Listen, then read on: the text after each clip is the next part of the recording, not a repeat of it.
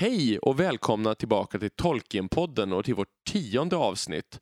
Och förutom att det är lite av ett jubileum att vi har fått tio avsnitt så har vi faktiskt under dagen idag fått vår tiotusende lyssning. Och det är ju ganska stort, eller hur? Verkligen. Vi tänkte öppna champagne, men vi, nej, vi bestämde oss för att då blir det här avsnittet så flamsigt. Och jag dricker ju inte ens champagne så det har varit slöseri på två kanske. Vi inte. två hade blivit väldigt flamsiga. Men det kunde ju ha varit trevligt, man vet aldrig. Men hur som helst så återkommer vi alltså nu för tionde gången och vi är jättetacksamma över att så många vill lyssna. Det hade jag ärligt talat aldrig trott när vi började. Ja, vi är väldigt glada över det. Det är Ja. fantastiskt roligt. Verkligen. Och som vi utlovade förra gången så handlar alltså det här tionde avsnittet om Tolkien-musik. Vi kommer alltså diskutera olika tonsättningar, olika soundtracks, olika band och eh, artister som har på olika sätt inspirerats av eller tolkat Tolkien i musikform och försöka se om vi kan hitta några gemensamma drag mellan de här och helt enkelt diskutera vad vi tycker om de olika låtarna och banden. Och i ett sånt här avsnitt som ska handla om musik så hade det ju varit väldigt roligt om vi hade kunnat spela upp musik från de olika banden eller från olika kompositörer eller så. Men eh, det här, den här podden är ju bara ett hobbyprojekt för oss och vi har ju ingen ekonomi i det här och det kostar ju en massa pengar att betala rättigheter för att få använda musikklipp. Ehm, så tyvärr kan vi inte spela upp någon musik. Men vi kommer eh, i beskrivningen till eh, texten som finns som beskrivning till varje avsnitt. Där kommer vi lägga upp eh, spellistor av lite olika slag så att ni ändå kan få höra åtminstone delar av den musik som vi diskuterar här i avsnittet. Men innan dess så är det faktiskt dags för ett nytt segment här i Tolkienpodden. Och det är månadens Arda-profil.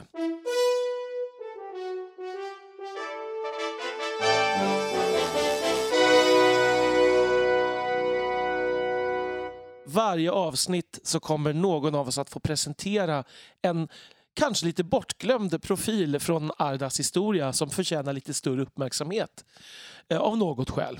Och eh, månadens Arda-profil, varsågod Adam, du har blivit utlottad att få ta första Arda-profilen. Ja, och första Arda-profilen heter Gelmir, son av Guilin.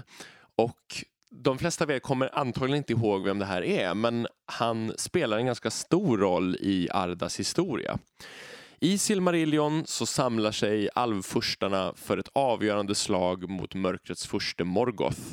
Ehm, och i det här slaget så försöker Morgoth försinka de olika delarna av armén för att han ska kunna bryta dem var och en för sig. Eh, alverna står emot och förstår att han försöker lura dem. Men det som gör att han till slut lyckas är att eh, man för ut krigsfångar ur hans fånghålor och av, börjar avrätta dem för att provocera alvernas arméer. Och en av dessa är alltså Gelmir, son av Guilin, en ä, ung ädling som har blivit tillfångatagen i ett tidigare slag.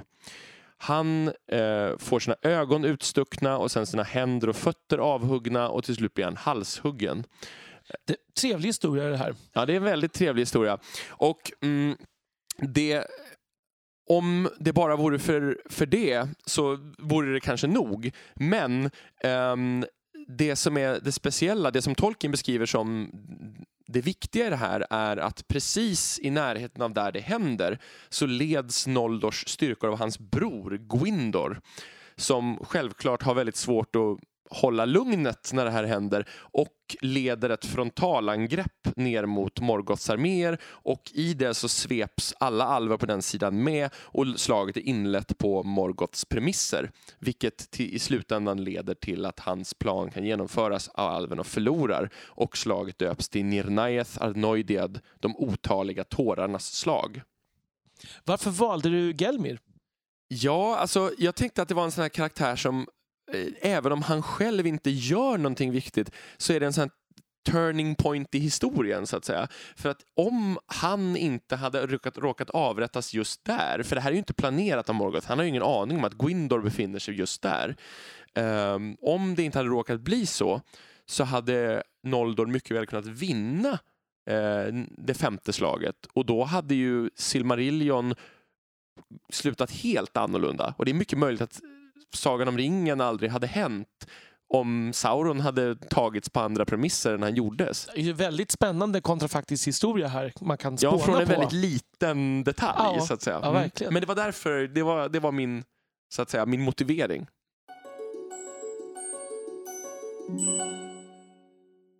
Ja, då är det dags att sätta igång och börja prata om själva musiken. Och eh, vi tänkte att vi ska börja med att prata om filmmusiken. Det kanske är den som flest kan relatera till och har lyssnat mest på. Eh, kan man gissa det? Ja, det skulle jag nog hålla med om. Mm, det tror jag också. Och vi har ju pratat, berört filmmusiken lite i, i de avsnitt när vi pratade om filmerna. Mm. Så vi ska försöka att inte upprepa oss allt för mycket. Men det kommer bli lite som vi säger igen kanske här. Howard Shore, han som har skrivit filmmusiken, alltså själva soundtracket till filmerna, inte låtarna alltså. Han eh, jobbar ju i en väldigt gammal eh, och eh, arbetad tradition med just med ledmotiv som vi var inne på i det avsnittet. Som ju väldigt mycket, Richard Wagner var den som etablerade i operagenren så, och det här har liksom spridit sig till filmmusik. Så det finns kompositörer som jobbar mycket med ledmotiv och John Williams till exempel med i princip alla, all filmmusik som han gör till Star Wars och E.T. och sådär och Harry Potter. Men, men ledmotiv är alltså ett ganska smart sätt att få publiken att orientera sig i var man är kan man säga. För det är att man gör, ger små musikaliska teman till personer eller platser eller idéer eller föremål. Så. Och när detta avhandlas på, på duken då kan man illustrera det med det här ledmotivet men man kan också använda det subtilare genom att, eh, an, eh, att antyda någonting som ska hända med hjälp av ett ledmotiv eller koppla ihop två saker med ledmotiv till exempel. Så vilka, om vi ska prata just om sådana här mo- ledmotiv då, för det finns ju väldigt många sådana i, i filmerna. Jag kan rekommendera en bok faktiskt som just eh, handlar om eh, ledmotiven väldigt mycket i Sagan om ringen-filmerna. Eh, Doug Adams The Music of the Lord of the Rings Films. Den lite smidiga titeln på den boken. eh, där, där kan man, om man är specialintresserad av detta. Mm. Ehm, ja, Vilket vad- du ju är. Ja, det är ju jag, så jag råkar ha den boken. Precis. Av en ren slump. Ja, Ehm, men i alla fall, jag tänkte vi kan prata lite om vilka ledmotiv som vi tycker om eh, i filmerna. Både i Lord of the Rings och i The Hobbit-filmerna. Och det, det som alltid kommer till mig först, det som jag tycker bäst om av alla, det är eh, The King of the Golden Hall, alltså temat från Rohan, när de kommer till Edoras. mm, det är väldigt snyggt. Och passar väldigt bra in i själva filmen. De har gjort kombinationen av bild och, och musik effektfullt just när den låten introduceras som jag Mm. Verkligen, och spela på den här väldigt vemodiga hardangerfelan. Mm. Och det där temat håller ju sen för att göra lite mer heroiskt när det är dags för krig sen också. Så det funkar väldigt bra. Och det är ju alltid en fördel. Och det är ju alltid en fördel. Det kanske är anledningen till att jag framförallt eh, inte eh, fastnar i första hand för just den. Men däremot så, så blir jag alltid nostalgisk och får sån här liten åh, känsla när The Shire eh, kommer tillbaka i musikform. När man ser att de längtar hem. Ja, det är ju det här... uh, Da da da da da da da da da da da da da da da da da Ja, jag gillar, jag gillar båda de temana. Um, jag är väldigt svag för ringens tema um, som låter... Da, da, da, da, da, da, da, da. Uh, det är också det används även som att prata om Gon, när, när de pratar om Gondors historia. Till exempel när de åker förbi Argonath. Är det inte när, när Gandalf upptäcker Isildurs gamla text? Jo, Det är där är det det, också med. Ja. Så det dyker upp. Ringen har faktiskt flera olika ledmotiv beroende lite på dess roll. Men jag är väldigt förtjust i det här. Det, lå, det, är något, eh, det låter forntida på något sätt. Och olycksbådande. Ja, det måste man säga. Det tema som kanske är allra kändast, det är ju brödraskapets tema. Och det tycker jag också väldigt mycket om. Mm. Ehm, Da, da, da, da, da, da, da, da, da. Ja, ni hör, det är mycket trumpeter och horn och sånt. Och det, det när de kommer över bergstoppar och så här, det, det Mm. tycker jag om. Jag minns det för, från trailern. För jag, Mm. jag gick faktiskt och såg, jag har glömt vad det var för film. Jag gick och såg en film bara för att se trailern till första. och då var det den här när de gick över den här bergskammen. Mm. Eh, och det kan vara så att jag minns fel att det faktiskt inte spelades, för ibland är det ju annan musik i trailers. Men i alla fall i filmen när den scenen är, då spelas ju det här Mm. temat. Jag var 13, kommer jag ihåg, när jag, jag såg trailern på, på datorn och var sådär helt lyrisk. Ja, han är ju väldigt bra på det här att fläta ihop det här och han är bra på att använda udda instrument tillsammans med den här stora traditionella symfoniorkestern så tycker jag. Howard Mm. Shore. Så att hur han liksom arbetar med de här teman också är väldigt...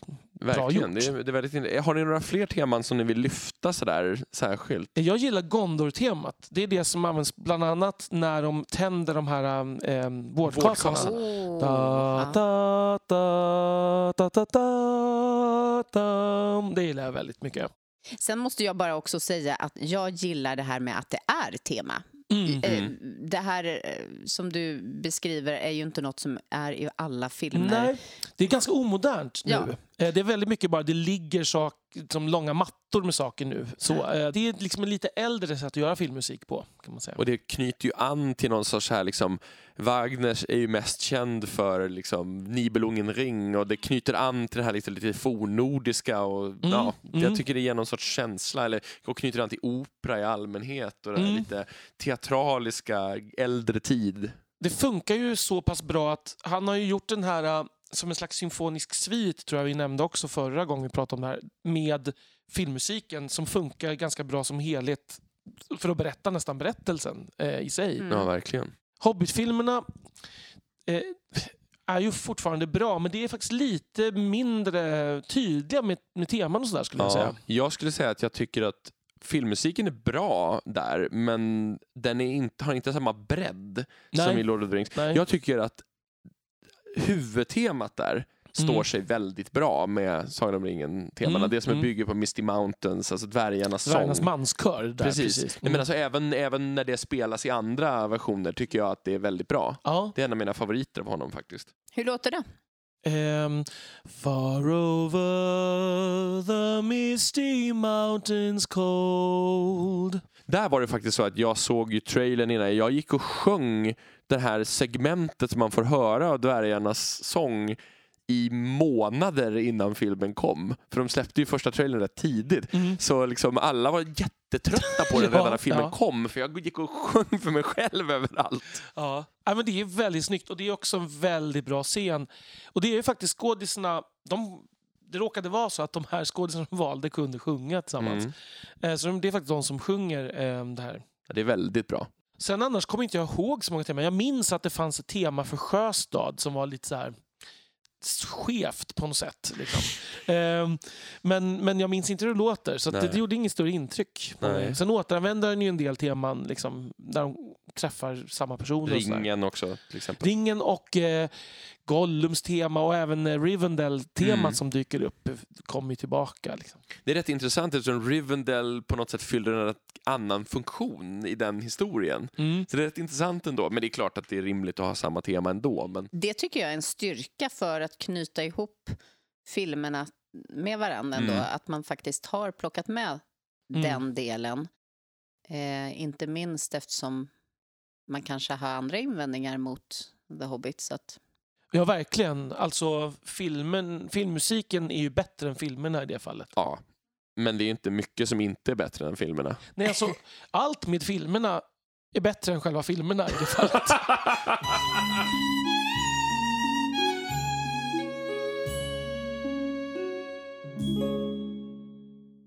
Men sen är det ju så att i slutet av alla de här sex filmerna så är det ju en låt också. Eh, Mm. Som i vissa fall tror jag är skriven av Howard Shore och i vissa fall skriven av artisten som framför den. Mm. Ska vi rabbla upp dem då? Ja. Den första är ju Enyas May It Be. Sen har vi Emiliana Torini som sjunger Gollums sång. och sen i sista så är det Annie Lennox som sjunger Into the West. Jag tycker... Jag är inte så jätteförtjust i de här slut... Alltså jag är mycket mer förtjust i Howard Shore generellt. Jag håller Enya knappt före Annie Lennox och sen tycker jag har jag svårast för, för Gollums sång. Jag, alltså, jag tycker inte det är dåligt men det är så dissonant på något sätt. Eller liksom det, ja, nej, jag har svårt för den typen av björkig musik. Mm. Jag gillar det här skruvade. Jag gillar överlag saker där det finns eh, något ironiskt tonfall i själva musiken. Eh, så jag, jag, utav de tre så skulle jag säga att Gollum Song är möjligen det bästa Fast kanske att Into the West delar första platsen där skulle jag säga. May It Be tycker jag ärligt talat är rätt trist. Jag föredrar faktiskt den sång som hon sjunger i själva filmen som heter Aniron som är medan Aragorn och Arwen möts på den här bron och utväxlar kärleksbetygelser. Och jag måste ju säga att ingen av dem ligger ens i närheten av Annie Lennox Into the West. De andra två eh, kommer på, på någon gemensam, kanske femte plats. Eh, Vi hade alltså he, vi hade varsin etta här. Ja. Kan, om, om du skulle välja. Ja, ja, men, men då kan jag ju välja Emiliana Torrini då bara för att vara schysst. Ja. Nej, Into the West är fort, en, en låt som jag fortfarande kan fälla tårar till när jag lyssnar på. Mm. Jag tycker den är oerhört vacker. För mig växte den. Jag hade väldigt svårt för den i början. Nu, nu tycker jag om den, men i början tyckte jag aktivt illa om den faktiskt. De har lite olika funktion för mig. Det är därför jag inte riktigt kan välja mellan dem. För, att, för jag gillar den också på grund av just det att jag känner det här vemodet och ehm, alltså det är en sång man skulle kunna ha på sin begravning. Om vi går vidare till sångerna i slutet av Hobbit-filmerna då. Den första är alltså Neil Finns Song of the Lonely Mountain. Och sen nästa är Ed Sheeran, Icy Fire. Och sen har vi den tredje som är Billy Boyd som eh, sjunger The Last Goodbye. Neil Finn, är för de som eh, är i min ålder, är mest känd som sångaren i eh, Crowded House. Som eh, är Nya Zeelands tror jag, största popband. Wow. Men eh, jag gillar den. Den är fin tycker jag. Ja, jag tycker också om den. Jag eh, tycker betydligt mer om den än om Ed Sheeran som jag tycker är helt malplacerad i sammanhanget. Jag tycker den börjar helt okej och sen är den inte riktigt min grej. Eh, faktiskt alls. Utan eh, för mig så kommer den på en tredje plats och eh, Billy Boyd håller en klar första plats med en god tvåa i Ed Sheeran. Ja, alltså Billy Boyd, han spelar ju Pippin i Lord of the Rings-filmerna. Därför känns det väldigt fint att han får sjunga den här sista sången tycker jag. Så den, jag håller med, den, den är bäst utav de här tre, det skulle jag säga. Den är snygg och den är vemodig och fin. Mm, Jag håller med om att den är, jag tycker att den är faktiskt, jag tycker, jag tycker det är den bästa av alla sex faktiskt. Ehm, därför att den också på något sätt summerar ett filmprojektet. bokslut. Precis, bokslut över hela filmatiseringen. Vilket förstärks verkligen när man tittar på musikvideon dessutom. Ja. Mm. Absolut. Och så sjunger Billy Boyd väldigt fint. Ja. Ehm, men det är lite roligt det där Elisabeth inte tycker om Neil Finn-låten. Jag tycker att det blir bra när det kommer aj, aj, aj, aj körer och, och liksom Städ. hammarslag. Ja. Ja, det, Det, ja. Eh, Men med Sheeran ska jag ju säga att jag har inget generellt emot den, den är, men den är lite av en låt som bara rinner förbi faktiskt. Och jag håller med om att den inte passar alls i filmen. Det jag tycker är fascinerande det är att den delen av låten som jag tycker mest om det är ju just introt och den klipps alltid bort när, eh, när den spelas på radion. Så jag blir lite besviken varje gång och tänker ni har missat det viktigaste. Men det finns ju fler filmatiseringar av Tolkien som vi ju har berättat om i detalj. Ja, och det vet ju alla ni. Precis. Ehm, och om vi går tillbaka till 1978 och Ralph Bakshi's film så gjordes musiken av, hette han Leonard Rosenman? Ja, precis. Ehm, och eh, jag tycker om den här musiken. Jag är, jag är lite så här inskolad i, i Midgård av den här filmen.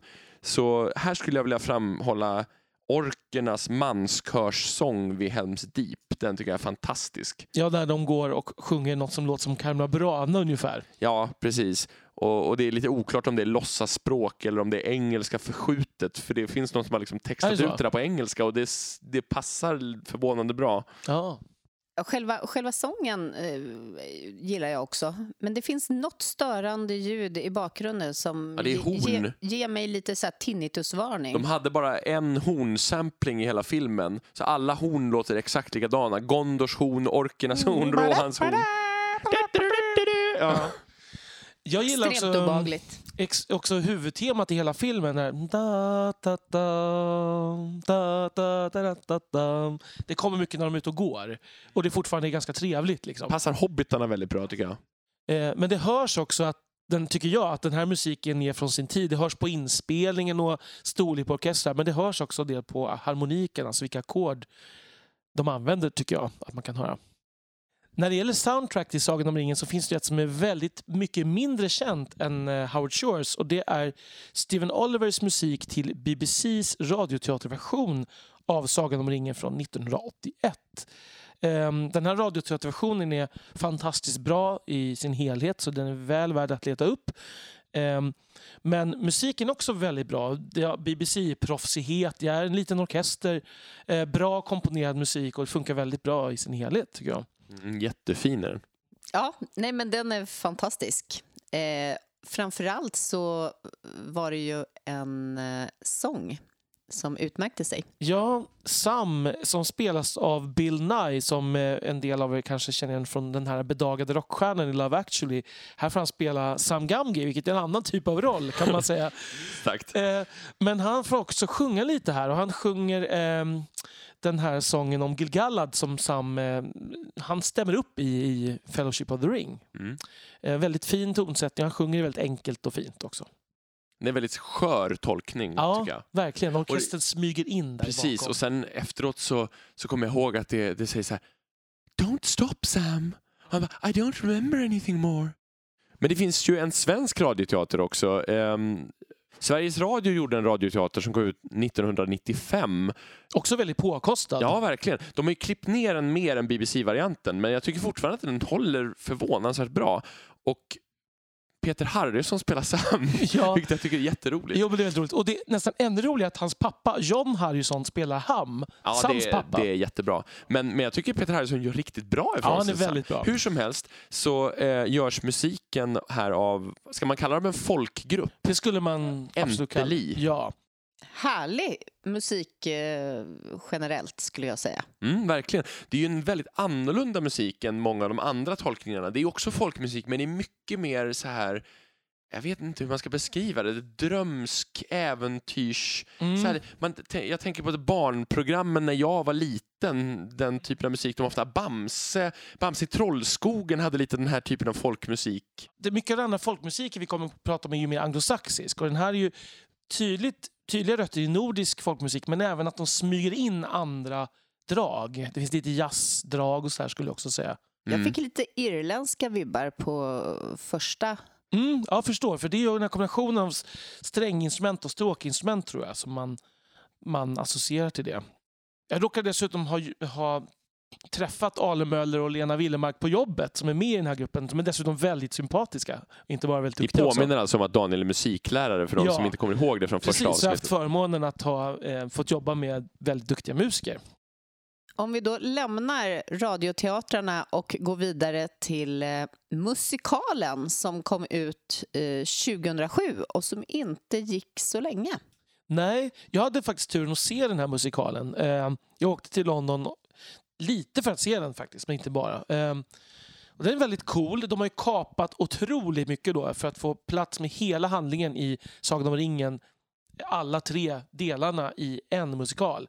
Så den är väldigt, väldigt, väldigt förkortad. Men de gjorde vad de kunde. Det var väldigt påkostat. Ehm, jag minns han som spelade Gollum var väldigt bra. Krälade omkring på, liksom upp, upp och ner på nät i väggar och sådär. Och, Sen var det Enter på styltor va? Ja, Och- men det var väldigt mycket snygga lösningar. Det var en roterande scen som jag minns när de sprang liksom och jagade. Mm. Och sen, jag har sett bilder på de här, så här hästarna som, som av pinnar som ringvålnaderna rider på som Mm. ser riktigt coola Ja, och men det är obehagliga ut. liksom en kombination av någon slags så här, alltså, tjeckisk dockteater och på något sätt. Ja, jag förstår vad du menar. Ja. Tjeckisk dockteater är icke att förakta. Nej, verkligen inte. Jag är lite nyfiken på, med tanke på att, att eh, Lord of the Rings är en väldigt, vad ska man säga, de rör sig ju väldigt mycket i, Mm. i berättelsen. Hur Mm. löste de det? Som sagt, den här roterande scenen var ju ett sätt att få själva rörelsen, alltså att de sprang och så. Men, men sen var det ju väldigt mycket scen som jag minns, alltså med belysning och det var ganska enkel dekor som jag minns det. Ja. Så att det var mer så att man antydde saker än att man faktiskt byggde, byggde upp stora kulisser. Så, att, så själv, som produktion var det snyggt, men det, jag menar, det är klart att man kan inte fånga hela verket i en På två och en halv timme. Nej, nej, men precis. Men musiken är i alla fall skriven av en indisk kompositör som heter A.R. Rahman, tror vi. Och en finsk eh, folkmusikgrupp som heter Vertine. Och den kombon är ju väldigt spännande. Det finns en engelsman också, Christopher Nightingale, som varit inblandad på något sätt. Ehm, Christopher Tinoviel. Precis. Ja.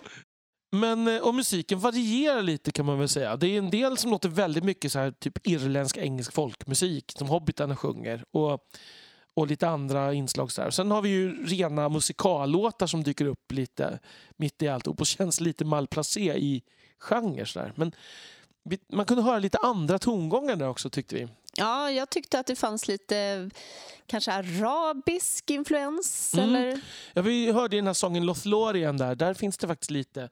Det är faktiskt lite intressant. Jag skulle påstå att det finns faktiskt lite även i Howard Shores eh, Lothlorien-musik finns det lite omdragen. Så jag undrar om de hade kanske varit lite inspirerade där. Mm.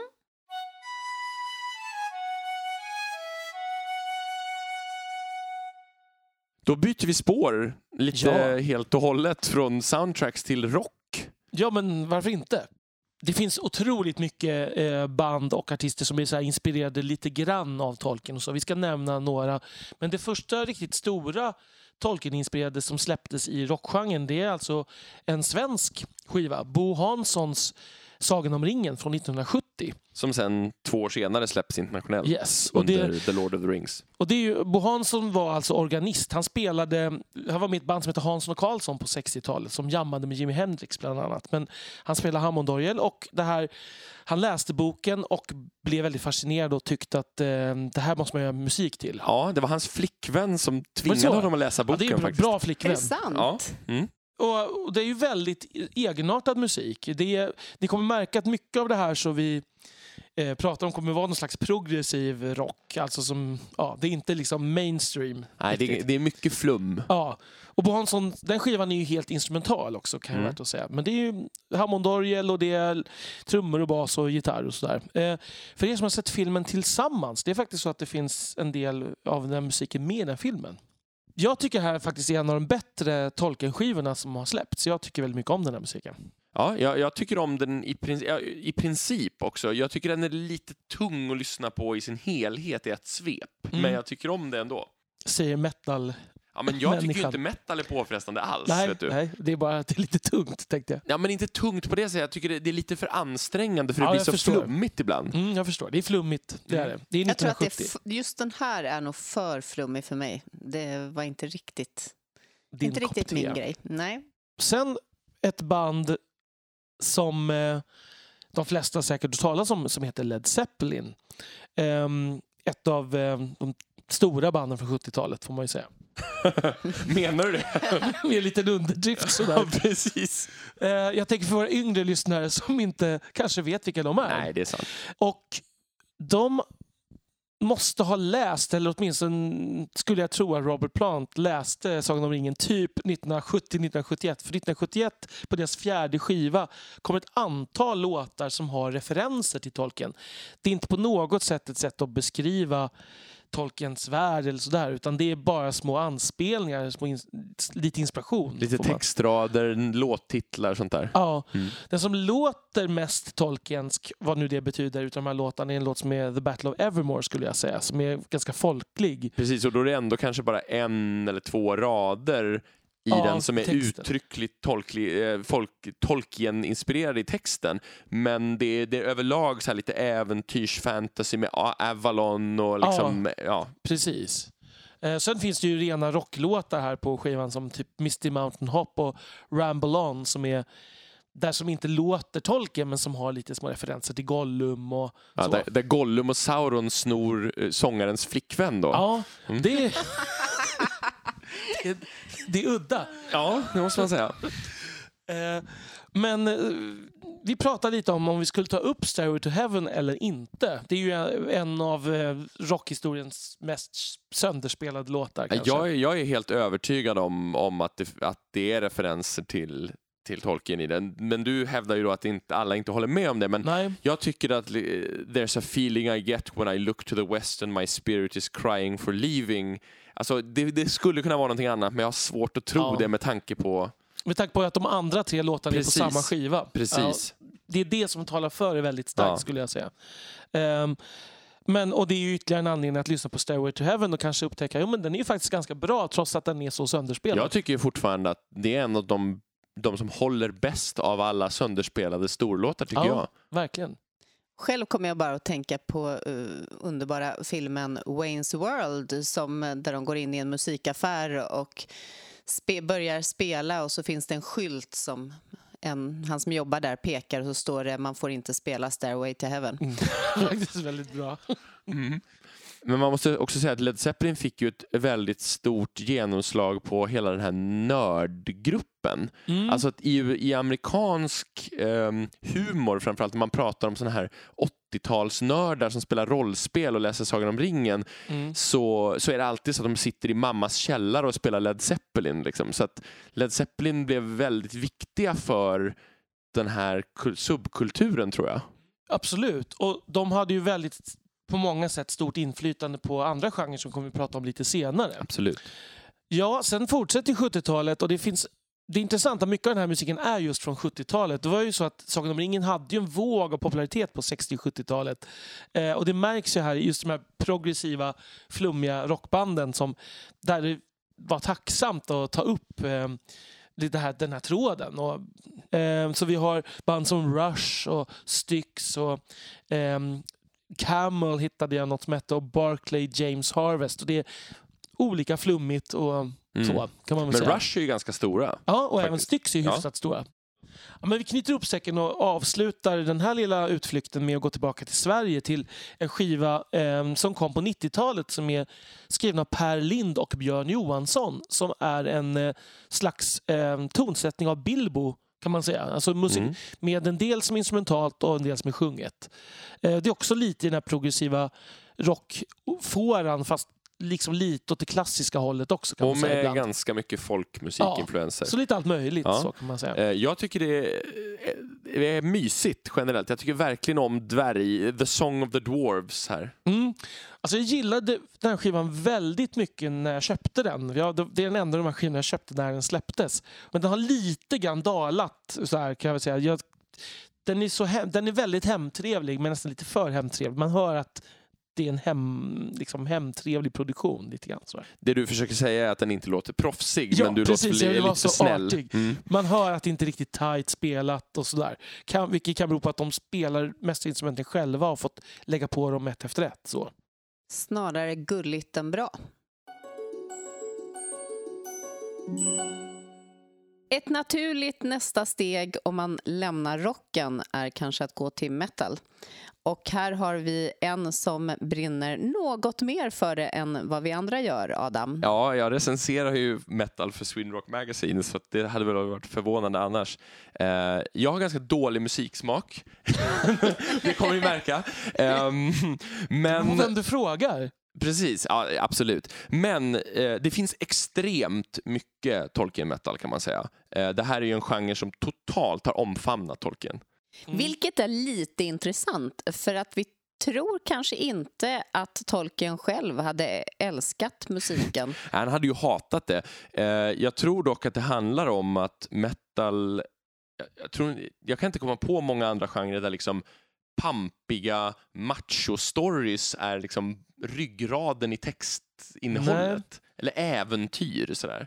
Jag skyller nog ändå lite på Led Zeppelin här. Jag brukar göra det i det här fallet. nej, men- Det är deras fel. Jag är helt med på det spåret. Jag menar, Led Zeppelin förde över till Black Sabbath Mm. och från dem så ja, går det vidare till Iron Maiden och så... Och även lite av det här folkliga som kan gå igen skyller jag lite på Led Framförallt- Zeppelin också. Framförallt kanske i min del av Mm. musiksmaken. Ja, för jag lyssnar ju precis. väldigt tiltat mot folkmetal och liksom symfonisk metal och sånt där. Ja, men eh, berätta, vilka är de stora i, i eh, Mm. metal-Tolkien-världen? Man skulle väl säga att det är två band som sticker ut framför allt och det är Blind Guardian som är ett tyskt, numera kanske jag skulle säga progressivt eller symfoniskt band men som var ett power metal-band back in the day.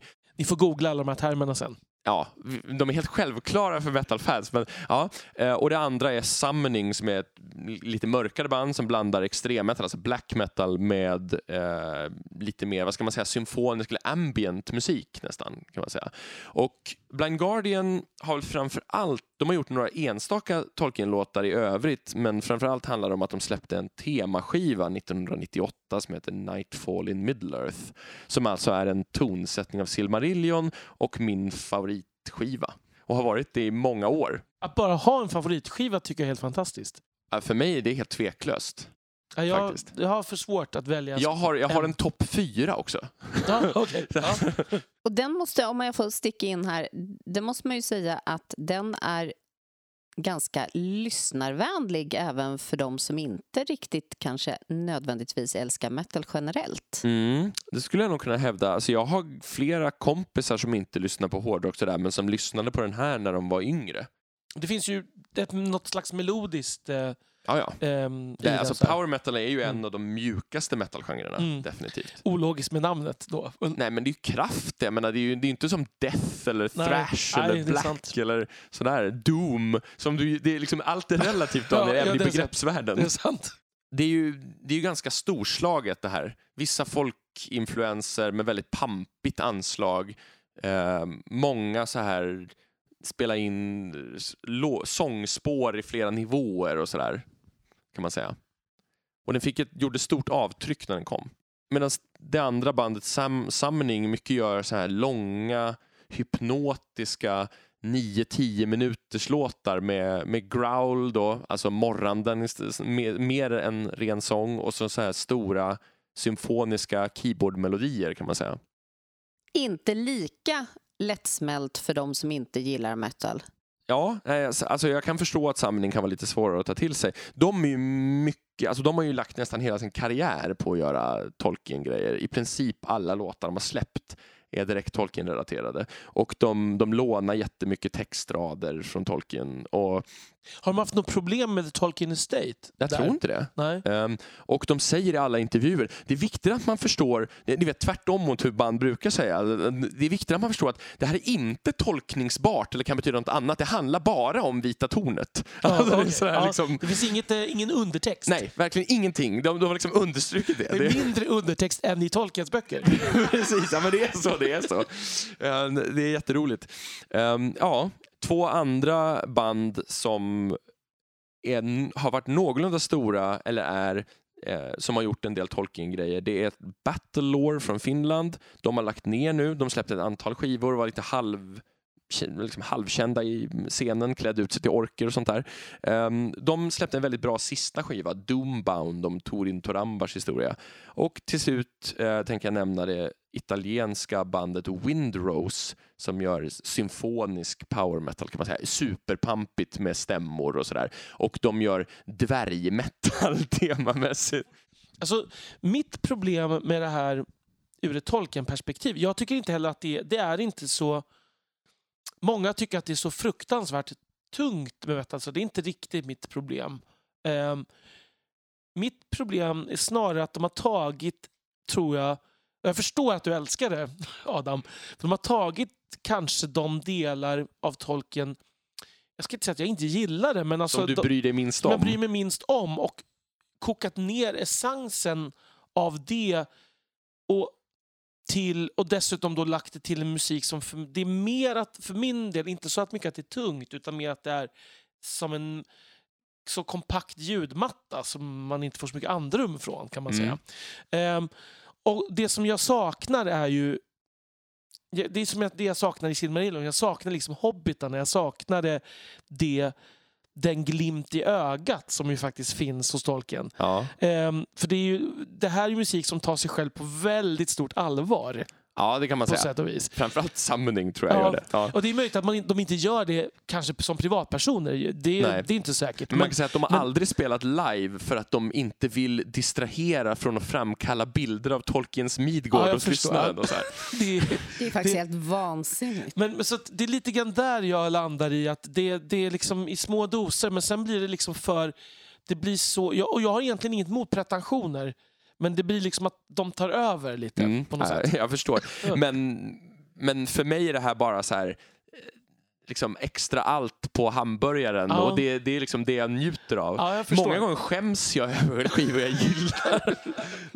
Och förutom de här fyra stora banden så finns det en hel drös band. Både halvstora band som har gjort någon enstaka låt sådär här och där och ett helt gäng mer eller mindre kassa småband som har gjort mer, fler eller färre Tolkien-låtar. Alltså det, finns, det man ska förstå är att alla namn som Tolkien någonsin har hittat på är upptagna av ett metalband. Jag menar, att det finns ett metalband som heter Minhirjath, vilket är någon så här eriadorsk kustprovins som ödeläggs av pesten och en översvämning och ingenting mer står om det någonsin.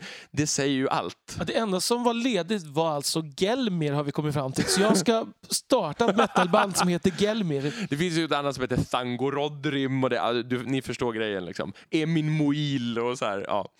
Mm, så att det finns hur mycket som helst. Sen finns det ett par riktigt stora kända band inom metalscenen som har tagit sina namn från Tolkien men som inte har nästan någonting med det att göra. Svenska Amon Amarth, som för övrigt inte kan uttala sitt eget namn. De kallar ju sig för Amon Amarth. Monomarth. Ja. Ehm, de är ju en av Sveriges största hårdrocksexporter nu för tiden. De spelar inför utsålda hus i USA regelbundet till exempel. Eh, de gör ju vikingatemade grejer. Eh, de tyckte bara att namnet låt lät coolt. Jag intervjuade dem för några år sedan Mm. och frågade Mm. varför feluttalar ni ett namn i början av intervjun? Det är bra. Ehm, Vad svarar de? eh, nej, han, han bara, äh, det har, har vi aldrig tänkt på faktiskt, sa sångaren. Ehm, Det är inte så många som uttalar Tolkien-namn korrekt här i Nej. världen. Det kan man inte säga. Eh, och sen har det- det är väl stora black metal-band i övrigt. Gorgoroth till exempel, eller Bursum. Eh, Bursum som är, en- består av den väldigt speciella Varg Vikenäs som ju satt i fängelse i många år för mord. Eh, och han har en lång relation med Tolkien som vi inte ska gå in på här. Han är en, inte min favoritmänniska. Nej, och det där är ju lite intressant, eh, lite ett sidospår, där med musik av människor som är idioter, som man ändå tycker är bra Ja. musik. För där någonstans, det gäller inte bara musik, det gäller ju all kultur. Var drar man gränsen för vad man själv tycker är okej Mm. att, att gilla ändå? Eh, vi pratade om Wagner tidigare, som också, han var ju antisemit och Mm.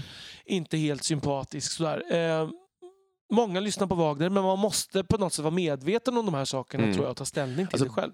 Bursum lyssnar inte jag på därför att han är liksom uttalad rånazist. Mm. Men det finns ett annat band här som jag nämnde som heter Forefather som är ett brittiskt band. Som det är ganska tydligt om man läser texterna noga att de, jag har inte samma politiska åsikter som dem men där tycker jag att det inte är tillräckligt uttalat för att jag ska liksom vända mig bort från att lyssna hemma så att säga. Alltså skulle man bara lyssna på musik av trevliga människor så är det väldigt mycket som skulle falla bort. Ja, framförallt metal kanske. Jag vet inte. Jag tror att det gäller även andra. Ja, det är nog sant. Om kriterierna skulle vara både trevlig och eh, att man delar ungefär samma bild av, av droger då är vi sen helt... Ja. Då är det väck. Ja. Ja, då är det ingen. Nej, Björn Skifs skulle jag kunna lyssna vidare på.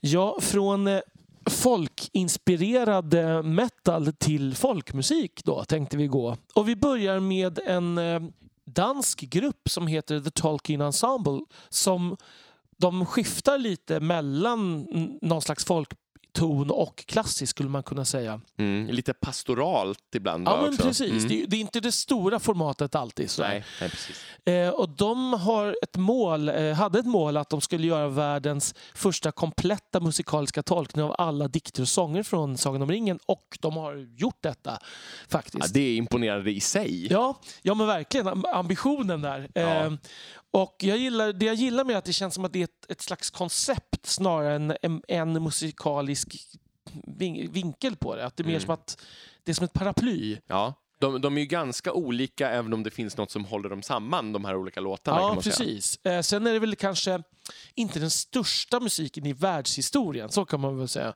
Eh, men, men, det, men de här har också blivit... Eh, de har fått tillstånd av eh, familjen Tolkien och så, så det här är liksom nästan officiellt. Mm. Och det är ju lite stort i sig. Men det coolaste spåret som vi hittade tycker jag, det, var, det är ju där Christopher Lee som spelar Saruman i filmerna, han läser ringversen eh, till en sån här bakgrundsmusik och det är otroligt eh, Ja. suggestivt. Om man- Vilken röst! Ja, och om man gillar det här så ska man köpa eh, The Children of Horin inläst av Christopher Lee. Ehm, sen har vi ett gäng band och artister som har kommit fram via Youtube på senare år. Eh, det första som jag tänkte nämna det är en man som kanske snarast är jämnårig med Led Zeppelin. Colin Rudd, en brittisk gubbe med akustisk gitarr som jag tycker gör jättefina tolkningar. Han har gjort en, eh, till exempel, han har gjort väldigt många Tolkien-låtar men min favorit är hans eh, tolkning av dikten Beren en Tinoviel och sen har han gjort en bra Lament for Boromir som jag la ut på vår Facebook-sida också inför det här avsnittet. Eh, Det är väldigt enkelt, men jag tycker han ofta hittar väldigt fina melodier och han sjunger bra. Du sa pubspelning, Daniel. Ja, men jag tänkte pubspelning. Man, man, man vill sitta där på puben med en, en bitter, en pint. Och det här är alltså en man i 70-årsåldern med, med grått hår och skägg, fiskehatt och runda glasögon. Ja, ni det kan hör jag ju, tänka ja. det kan inte bli bättre. Nej. Sen går vi vidare till yngre förmågor. Ehm, um, Clamavi de Profundis som ju kanske har hittat det coolaste bandnamnet i historien. Alltså, jag har ropat ur djupet på latin. De gör ju någon sorts folkiga tolkningar, men det är med synt då istället för med riktiga folkinstrument. Eh, det är en familj faktiskt. Eh, Det är en i familjen som skriver, skriver musiken och sen så är det olika familjemedlemmar som sjunger in. Så till exempel deras Lament for Boromir så är det en mörk röst som är Aragorn och en ljusare yngre person som är Legolas. Just det, det var den ja. Precis. Mm. Och sen så har de liksom ytterligare någon som är västvinden och östanvinden och så här. Liksom, som är, så det är olika röster. Så de, ja, det, jag tycker det är ganska charmigt faktiskt. Mm. Eh, Sen efter det så har vi en skotsk sångerska som heter Carlene. Um, Carliene. Eh, Reynolds tror jag hon heter i verkligheten. Och hon har gjort en ganska mycket så här, Game of Thrones-grejer också. Jag tycker hon är bättre på att göra Game of Thrones än vad hon är på att göra Lord of the Rings. Men eh, jag gillar hennes tolkning av Lament for Boromir också. Hon har gjort någon Smaug-låt och sådär också, men jag är inte jätteförtjust i det, eh, måste jag säga. Och den sista, Uriel, eh, hon har gjort lite mer, lite smalare. Caroline kan man säga har tagit många av de här filmlåtarna och många av de här största temana. Uriel verkar vara lite nördigare. Hon har till exempel gjort så här, en, skrivit, hon skriver egna texter. Hon har till och med skrivit eh, hur Luthien ber Mandos om att släppa beren ur dödsriket och sådär. Och bra nivå på textskrivandet säger jag som är fruktansvärt petig med sånt där. Och jag som ofta tycker att en låt eh, får mig att associera till någon annan eh, kommer att tänka på Phantom of the Opera eh, när jag hör just den här. Mm. Ja, jag förstår vad du menar. Den är ju, väl, den är ju väldigt musikalpampig, måste jag säga.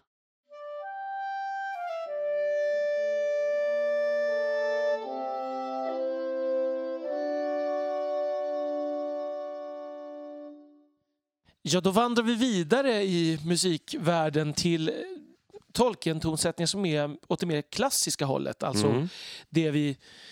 Man kanske skulle säga konstmusik egentligen, för klassiskt då låter det som att det är gammalt och det är ju inte eftersom det... Nej, men det eh, pöbeln kallar för klassisk musik, Daniel. Precis, ja. Eh, men jag tycker vi börjar där med, med eh, den här eh, sångcykeln som faktiskt är approved by Tolkien. Ja, det det är- är också intressant. Ja, men faktiskt. Och det är Donald Swans eh, The Road Goes Ever On som är en sångcykel, alltså flera sånger som, som hänger ihop kan man säga, som är Tolkien-dikter som är tonsatta för röst och piano. Och det här tyckte Tolkien om. Så att det här, han, han gav sig in i det här och, och bidrog med en melodi till Namarie som är lite så gregoriansk sång i stilen. Eh, Mm. Tolkiens egen melodi alltså. Väldigt mässande. Ja, Och på den här alviskan som, ja det måste varit svårt. ja precis. Och I övrigt så är musiken väldigt så här borgerlig, 1800-tals, så här Schubert, eh, folkmusikartat kan man säga. Mm. Eh, inget som sticker i ögonen på någon. Kan man väl säga. Lite för lite så tycker jag. Ja, att det, lite för lite så. ja. Men det finns några fin, små pärlor ehm, bland de här tycker jag. Men, men det roliga är att Tolkien blev så engagerad i det här så att han skrev naturligtvis, som han alltid gjorde, lite extra texter till notutgåvan där det finns massa information som inte finns någon annanstans om språken och sådär. Ehm, Det är jättespännande. men, och en liten kuriosa. Jag jobbade en gång i tiden som ledare i Stockholms Gosskör. Och då valde jag att göra, tror jag gjorde fyra av de här med dem. Eh, stackars små barnen. Eh, så vi sjöng dem på vårkonsert. Men vi sjöng dem faktiskt med Lotta Olssons svenska översättningar. Så jag skrev till Lotta Olsson och Mm. frågade om vi fick använda. För jag tyckte det var enklare än, än engelska. ja. Eh, och det gick bra. Så att de har framförts en gång med Lotta Olssons svenska texter. Men de Stockholms inte. Namarie De sjöng inte? Namarie, nej. Däremot så är det lite alviska på andra, på andra ställen. Så det var första gången Stockholms Gospel sjöng på alviska och sista. Underbart. Annars, det har skrivits förvånansvärt mycket ehm, liksom i klassisk tradition med Tolkien-tema. Eh, det, finns några, det finns en engelsk snubbe som heter Paul Gorfield Godry som vi inte behöver prata så mycket om. Han har gjort enormt mycket. Han har skrivit massa operor och sådär. Som, som, men han har bara mest gjort dem med syntar så för att ingen har velat sätta upp dem tror jag. Ja, Eh. Sen har vi, och apropå operor så har vi faktiskt så att det finns en annan opera av Sagan om ringen som aldrig, vad jag vet, har. Och det är Sven-Erik Johansson, en svensk kompositör från 1900-talet, som gjorde en opera 1972. Eh, och den skulle man ju verkligen vilja höra hur den lät. En svensk opera baserad på Sagan om Ja, ringen. jättespännande. Eh, men det finns inte, det går att hitta lite notexempel där, men ingen som har spelat in den eller så, vad jag kan se. Är det möjligtvis ett framtidsprojekt där, Danne? Ja, man får ju börja rota i gömmorna här och se Ja, och sen kontakta operan. Ja, Jag menar, kontakta om de operan. släpper in Henrik Dorsin så... Ja, precis, kan de släppa in mig? Precis. Ehm, men sen har vi lite finska kompositörer som har tydligen inspirerats av Tolkien. Det är ju lite passande eftersom Tolkien själv älskade finska språket och finska myter. Ja, Tolkien är jättestor i Finland. Ja, så Det det är, väl en, eh, det är väl en besvarad kärlek från båda håll kan man Precis. säga. Eh, Men vi har bland annat Enzio Costa som skrev en liten eh, samling musik kan man säga. Music of Middle Earth. Eh, 1982 kom den. Och vi har eh, inte minst Auli Sallinen som jag hade inte hört talas om honom, men han verkar vara en väldigt etablerad eh, kompositör i Finland som har, som har kallat sin sjunde symfoni för The Dreams of Gandalf. Eh, som är väldigt så här, tydligt scenromantisk med så här Stravinsky eh, och ja, det är väldigt dramatiskt. Och, Jag tycker den är riktigt bra faktiskt. ja, jag fastnade väldigt mycket för den också. Den är hyfsat kort för att vara en symfoni, bara då inom citationstecken 25 minuter lång. Eh, och det han gör då är att han har ett musikaliskt tema som består av tonerna G, A, D, A, F. Alltså så nära Gandalf man kan komma, men det finns inga toner som heter N och L, tyvärr. Väldigt fyndigt. Ja. Mycket fyndigt. Och det låter ju bra. Ja, men det gör det ju. Det är ju kanske huvudsaken Ja. trots allt. Och sen har vi lyssnat lite på en, eh, jag tror att han är holländare, Johan de Meij, som har gjort en symfoni för blåsorkester som heter The Lord of the Rings som har lite olika delar eh, som är ja, döpta av lite efter personer och händelser i berättelsen som inte är riktigt lika bra kan man säga. Nej, jag tycker att vissa delar blir lite för opersonliga och andra delar låter som gamla Disney-filmer eller gamla barnprogram sådana där som har klassisk musik mm. över sig. Liksom. Och det, det, det inte blir lite... Disney va? Jo men typ så här Snövit och sånt där. Du vet så här riktigt. Eller så här Piff och Puff du vet när det är sån här när någon springer runt i snön och så här... så här Ja. ja, vi förstår. Var en fin nej, illustration. Jag tänker så här, alltså jag, det, jag tycker helt okej musik, men blåsorkester, när jag hör en blåsorkester saknar jag alltid stråkarna. Varför inte köra hela paketet? Ja, men- Extra allt. När man nu har täckt de flesta eh, tydliga genrerna då finns det ju alltid kvar ett litet gäng som inte riktigt passar in ihop med alla de där övriga. Och då kallar vi det helt enkelt för övrigt. Det låter bra. Mycket fantasifullt. Verkligen. Ja. Eh, en av dem är eh, Enya. Ja, Enya har inte bara gjort eh, några sånger till eh, första Fellowship of the Ring-filmen där. Utan redan 1991 faktiskt så släppte hon en, ett spår som heter Lothlorien och det är en instrumental melodi med lite syntigt pianoljud, så här, väldigt ambient new age-hit. Så. Ganska fin. Ja, jag tycker, det är inget fel på den. Alltså, Nej, det är en trevlig nej. låt. Bra bakgrundsmusik. Sådär. Den kanske första sång, vad jag vet, som, som jag känner till som eh, släpptes som ha- hade en Tolkien anknytning. Det var Leonard Nimoys The Ballad of Bilbo Baggins. Och Leonard Nimoy var alltså han som spelade Spock i gamla Star Trek-filmerna. Och den här kom redan 1967. Väldigt skämtsam liten visa, men den återberättar faktiskt i princip hela handlingen i boken Bilbo. Ja, och det är en väldigt kul musikvideo också med så här folk som hå- håller plakat där det står Frodo lives och sånt där. Ja, det är ju precis tidsandan där, Ja. runt 1967. Ja, kanske inte stor konst, men, men, men ganska roligt. Eh, en annan sak som också är ganska roligt är ju när de har klippt ihop och använt eh, några ord och uttryck från filmerna. They're taking the hobbits to Isengard. God, What you God, say? God, God, God. Precis. Du svängde Ja. loss i rummet här. Ja, verkligen. Man hör hur unga och fräscha vi är. Men det, är fakt- det är ganska kul faktiskt. Det blev ju ett, ett, ett väldigt eh, internetfenomen med den här väldigt synte versionen av filmmusiken också Mm. eh, till. Precis. Kan- Den kanske mest otippade genren när det gäller Tolkien-musik avslutar vi med. Eh, det är ett hiphopband som var aktivt, jag tror inte att de gör musik längre, jag vet inte faktiskt, eh, som var aktivt runt tiden för filmerna som hade det oerhört vitsiga namnet Lords of the Rhymes. Ehm, de... Hur som helst, så Lords of the Rhymes, det är två killar som gjorde väldigt humoristisk hiphop.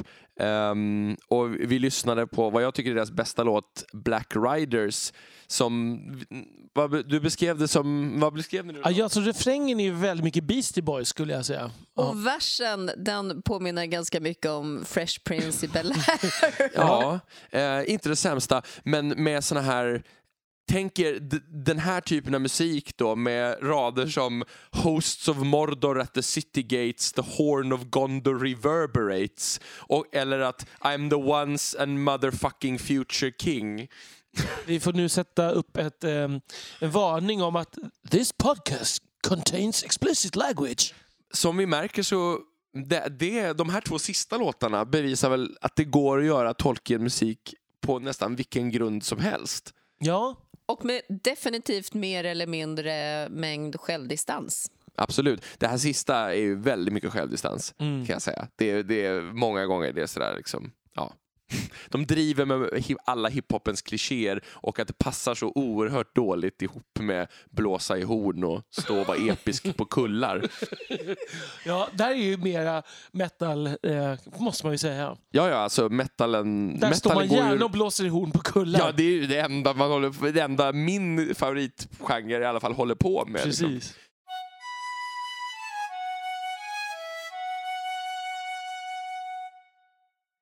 Och om vi nu ska diskutera lite, liksom, vad kan vi se för röda trådar eller vad, kan vi se, vad är gemensamt för olika delar av den här eh, ganska disparata musikmassan? Mm. Ehm, så kan man fundera på om vi kan hitta någon sorts eh, om vi kan göra en uppdelning i olika teman. Jag, jag tycker man skulle kunna dela upp det liksom i fyra teman sådär. Ett som är det här lite folkiga, mysiga hobbitar som skuttar. Ehm, Ja, där kan man ju lägga in till exempel i filmerna till exempel. Precis. Men även en del av det här, där de, den här de lite checkare sångerna från musikalen eller eh, även eh, Folkmusiken. folkmusiken. ja, Tolkien precis. Ensembles, eh, The Road Goes Ever On, Ja. det, ja, sånt där. Och sen så finns det det här drömska spåret, alltså Enya och lite, lite av Där den här finns lite mysticism och, Mm. lite, och, det, och det är mycket alver. Lite new age, Ja. och precis. Lite Ja. stjärneljus, tänker man. Där kan man hitta även, ja men liksom Bo Hansson en del av Ja, det. Och. Definitivt. ja, Ja. och även en del av filmmusiken skulle jag Mm. säga finns även med där. Eh, och sen om man ett tredje spår så är det det, det episka, det pampiga. Heroiska. Precis, Blind Guardian, liksom, tiden står still på järnbergen. Liksom, och, och det, det är liksom, mycket av filmmusiken också, verkligen. Det dånar och stora hjältar står mot mörkret. Liksom, Mm, och så. där tycker jag även den här, eh, finns en del av Sallinens symfoni kan passa Mm, in även absolut, där. det, är väl, det kan bli väldigt pampigt då och då i alla Mm, fall. Så. Mm, Och sen ett fjärde spår är väl mörkret och ondskan. mm, Och exakt. där har vi ju mer av extremmetalen som det här, har det här mörka hypnotiska. Det kan också vara ganska storslaget men från andra hållet. Och um, Rosenmans uh, manskör i Bakshi-filmen till exempel. Och, och jag tänker på scenerna i um, um, Howard Shores musik till scenerna i Morias gruvor till exempel. Precis. Mycket av det passar in Ja, där The också. Bridge of Casadum, där väl man, också manskör Ja, faktiskt. Som står och, Dånande Ja. klassisk musik. Ja. mm. Så att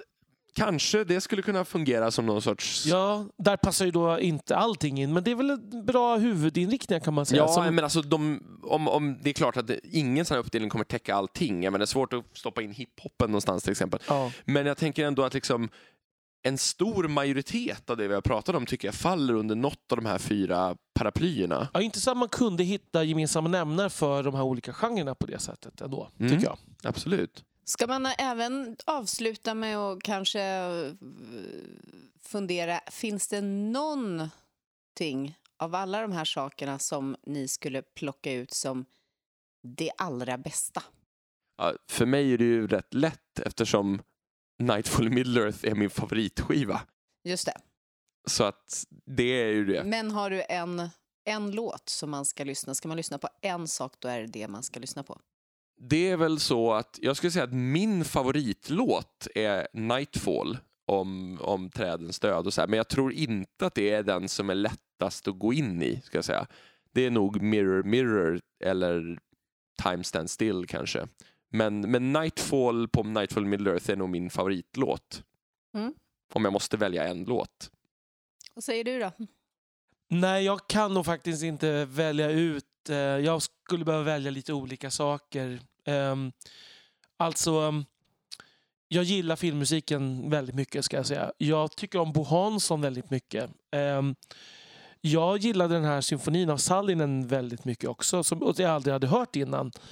Och Sen är ju så här, Led Zeppelin är ett av mina favoritband, men jag vet inte just i det här sammanhanget om jag skulle välja Led Zeppelin som en inkörsport i Tolkiens värld kanske. Nej. Men det som jag tycker varit roligast testa med den här genomgången och även inför när, vi har, när jag liksom lyssnade igenom massa musik som jag aldrig hade hört, det är hur mycket det ändå finns som jag tyckte om, som jag aldrig hade upptäckt tidigare. Och det, så det finns en del av det här som jag kommer liksom återvända till som jag inte Mm. hade tänkt på tidigare. Jag har hört ett helt gäng låtar som jag aldrig hade hört förut som jag tycker är riktigt bra Mm. faktiskt.